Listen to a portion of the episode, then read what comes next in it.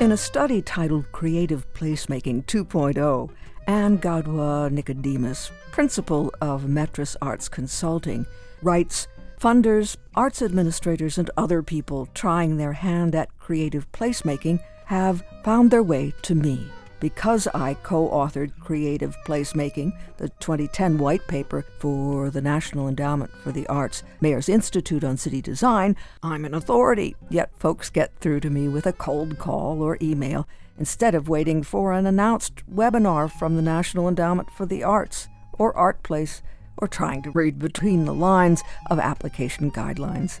Many of their questions are the same. I get asked, what is creative placemaking, really? Grantmakers want to know how they can best support it and the most effective creative placemaking strategies. Prospective creative placemakers want to know who across the country has tried or is attempting work similar to theirs and the lessons they've learned. Across the board, people want to know how to substantiate and quantify impact. And then there are the wary long-time arts advocates who wonder if this is just the nom du jour for the creative class economy frame, or if we're dangerously putting too many eggs in one basket. The words of Anne Gadwa Nicodemus from the study Creative Placemaking 2.0. Metris Arts Consulting was principal author of a more recent report, and that was titled We Making how arts and culture unite people to work toward community well being. And that report ties together creative placemaking with social cohesion. Social cohesion, we're told in the report, is a basic requirement of healthy communities, especially now since the COVID 19 pandemic has inflicted trauma and exposed social, racial, and health inequities across the country. The report shows that place based arts and cultural practices, or creative placemaking, can help grow social cohesion to encourage community well being. And one of three examples given in that report is Tamaqua, Pennsylvania. The Tamaqua case study centers on advances over the last five plus years in the community, including establishment of the Tamaqua Community Arts Center the Dear Tamaqua in a New Light series of events, Tamaqua has heart and the Tamaqua Area Community Partnerships Choose Happiness framework. With arts and culture as an important tool, the partnership has addressed and will continue to meet the challenges from decades of economic disinvestment. That from the report We Making How Arts and Culture Unite People to Work Toward Community Well Being principal author, Metris Arts Consulting. And today, Anne Gadwa Nicodemus, principal of Metris Arts, is our guest on Art Scene, and she prepares us for tonight's Keystone Edition Arts. At 7 o'clock on WVIA TV, we will focus on Tamaqua, Pennsylvania. We will have as our guest Sunil Iyengar, Director of Research and Analysis for the National Endowment for the Arts. Micah Gursky, Executive Director of the Tamaqua Area Community Partnership, and Leona Rega, Executive Director of the Adams County Arts Council, former Director of the Tamaqua Community Arts Center, and Gadwa Nicodemus. So, We Making is an evidence based framework for how arts and culture unite people to work towards community well being. And it started in 2018. A group of national funders, including Kresge, the National Endowment for the Arts, the Robert Wood Johnson Foundation, they tapped my company, Metris Arts Consulting, to map the relationship between place based arts and cultural strategies, social cohesion, and increased community health and well being for all. And so I know that's a lot, but essentially, we were, we were charged with putting together ideas in new ways to develop, you can think of it as infrastructure, but thought infrastructure that could serve as a powerful tool. So if if your community uses or wants to use arts and cultural activities to work towards community well-being, you'd be better able to articulate how and why it works if you familiarize yourselves with uh, ideas and resources in the We Making suite of materials. And social cohesion is one of the terms that you use. Yes. What does that mean for us? Social cohesion, it depends on who you ask. Uh, lots of different disciplines have different interpretations and nuances, and that was part of our challenge was really looking at all of these different academic disciplines and how practitioners use it and trying to figure out where the commonalities were. But the definition that we arrived at is when individuals feel and act as part of a group that is oriented towards working together. I want to just kind of clear the air that it's not necessarily a good thing.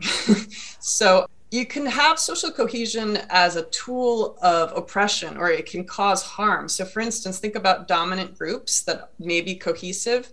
They can hoard power or resources and opportunity and exclude other groups. Or, sort of on the other side of this spectrum, you can think about gangs, and they're very effective at cultivating social cohesion but the group norms that they enforce, like criminal activity, are harmful to, to society as a whole.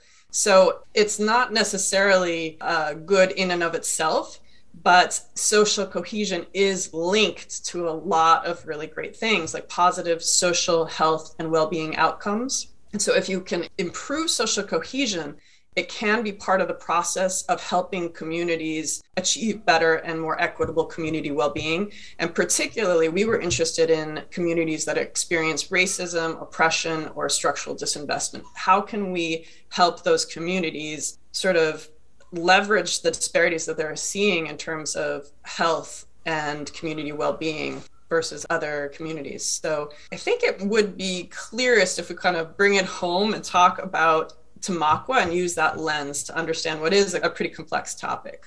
And Tamaqua did something remarkable without your template to work with. That's right. That's right. They they did it all on their own and you know the practices here aren't new but it's putting them all together and sort of understanding how they fit combining research and practice to see what the body of evidence is. That's what we were able to bring to the table. But what they what Tamaqua did helped us develop the model that now other communities are able to to use and rely on. And they relied on writing letters in one instance to their town. Dear Tamaqua, they involved 700 people or so in this kind of exercise? I think that's the right number. And not just letters, but imagine you're sitting at the neighborhood bar and order beer and the the barkeep puts down a coaster which is totally blank except for the prompt dear tamaqua dot dot dot and you get out a pen. So they really they really made efforts to engage people from all walks of life. You know people going to the bar uh, school children just sort of cutting across community to try to figure out what people thought about Tamaqua. And then those sentiments were reflected in a variety of creative ways. So, volunteer actors performed the Dear Tamaqua letters, an artist made large signs featuring messages from the community, musicians set these community submissions to song. They even had an inflatable tunnel that you could walk through with illuminated submissions up on the wall. So, you know, you would remember what you wrote in that bar on your coaster, and then you'd see what your fellow citizens were thinking in these Dear Tamaqua letters. So it was just a really interesting example, and it all came about basically because they didn't like the results of a survey. in 2011, Penn State conducted a survey all across Pennsylvania, and they showed that Tamaqua had the lowest levels of interpersonal and community trust out of all the Pennsylvania communities surveyed. Residents reported that there was nothing worse than life in Tamaqua and that the community was doomed. So, you know, people didn't like that. They didn't like those statistics. And the Tamaqua Area Community Partnership and its Arts Center decided to try to do something about it. And that was the genesis for this project, the Dear Tamaqua in a New Light. The fascinating thing is they revisited that Penn State survey team and said, okay, we've done something, come on back. Exactly. So they actually had the post project data and that was one of the main reasons we highlighted this project in the we making resources because it was one of the few examples where there was you know really hard evidence for the benefits of this type of work In 2016, in the follow up study, the researchers from Penn State found significant improvements in the reported connectedness, expanded networks by forming new connections and trust with one another, and the communities feeling like their voice mattered. Another factor that really makes a difference is having a consistent presence in the community. So, this project was spearheaded by the Tamaqua Area Community Partnership, the nonprofit that aims to advance the quality of life in Tamaqua. And in 2012, it restored a vacant historic church into the Arts Center. So that served as this anchor hub for the community. So the organization is grounded in the community and it's built on its achievements over time. So not just sort of a fly by night endeavor, but but having this roots and depth of connection from which to build on. And the last sort of factor of arts and cultural strategies that seem particularly effective is when they're aligned with community change goals to reinforce the desired impacts, such as community building or social cohesion. So Dear Tamaqua, that was its explicit objective. They were trying to change those Penn State survey results. And so then you can sort of ask, all right, well, how did it make a difference with social cohesion? What what's the secret sauce, right? And what our model unpacks is that social cohesion is made up of different drivers that are interconnected. So if you look at Dear Tamaqua to sort of make it clear, one of them is place attachment. And so the prompt, Dear Tamaqua, it allowed people to articulate and strengthen their relationship to the town.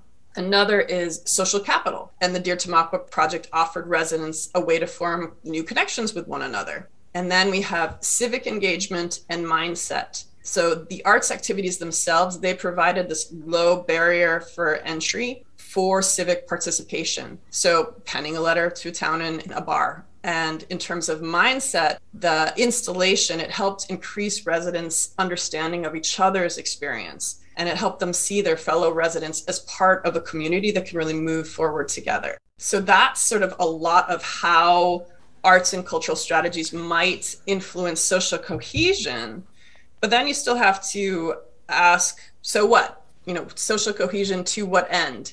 And in our model, we explore how social cohesion can enable coordinated community organizing and activity and lead to increased equitable community well-being. So I know that's a mouthful again, but if you just make it concrete with with Tamaqua, subsequently they developed large-scale public art events that that aim to move from voicing the past towards developing a community driven vision for the future in which residents work together to achieve a common goal. So they developed shared values, they increased collective efficacy, they took collective action. So so this project really laid the groundwork for people to be able to work more effectively together to articulate and realize the change that they wanted to see. So social cohesion it can have all of these different positive benefits improved mental and physical health, the celebration and preservation of culture, creative responses to trauma and racism, and civic capacity for change. And the fact that you have that follow up survey results from Penn State, it's already suggesting the gains in civic capacity in Tamaqua. But then you can look at other evidence, such as two doors down from the Arts Center, they opened a drop in coffee shop for folks to have a safe, sober place to meet up. And the other thing about the Dear Tamaqua project, it really shows how long some of these efforts can take. They unfold over time and they're these feedback loops. They don't always unfold in a, in a neat linear fashion. The question we follow with, and it's still early, about other communities looking at the We Making report around the country and saying, we could do something like this. That's already begun to happen. Yes. And one of the things that's really exciting is that our collaborators at the University of Florida Center for Arts and Medicine, they just recently launched a companion website with practice examples from across the country where communities are are doing work that fits into the we making framework and specifically working on struggles for racial justice and the recovery for pandemic. You know, interestingly enough, a lot of the work that we did on this this framework preceded the COVID-19 pandemic. But we found that the results of it were incredibly timely and powerful. But this companion website allows us to sort of freshen up the, the work. And for folks that are interested in the uptake of the ideas and the concepts, they don't have to reinvent the wheel. You know, they can look at this variety of practice examples and condense their own learning curve. So that's pretty exciting.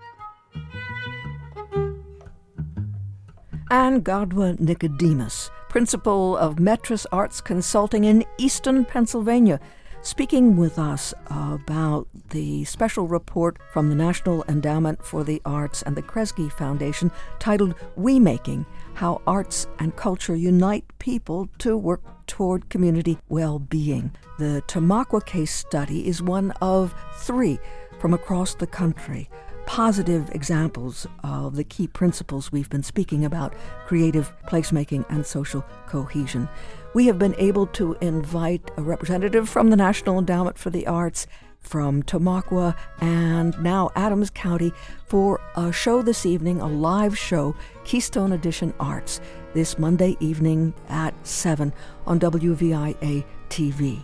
Tamaqua, PA, as we know, one of three communities in the U.S. featured in that 2021 report by the NEA and the Kresge Foundation and we have as our guests Sunil Iyengar, who is Director of Research and Analysis at the National Endowment for the Arts, Micah Gursky, Executive Director of the Tamaqua Area Community Partnership, and Leona Rega. She is Executive Director of the Adams County Arts Council, having been for eight years Director of the Tamaqua Community Arts Center taking part in the major activity in relationship to the arts and social cohesion in Tamaqua.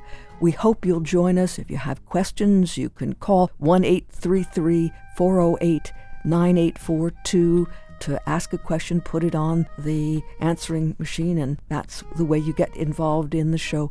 And we hope if you have an interest in the arts and community, this will be a good show to watch, and the wonderful guests will keep us informed and help us know what's happening here, but also how what's happening here can inform and serve as a model for other places around the country, and that's something to be very pleased about.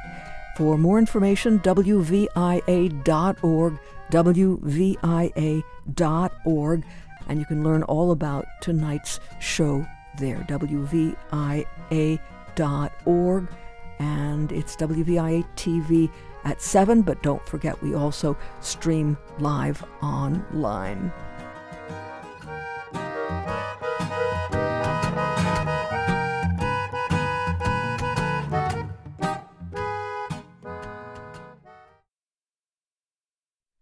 I'm an authority. Read between.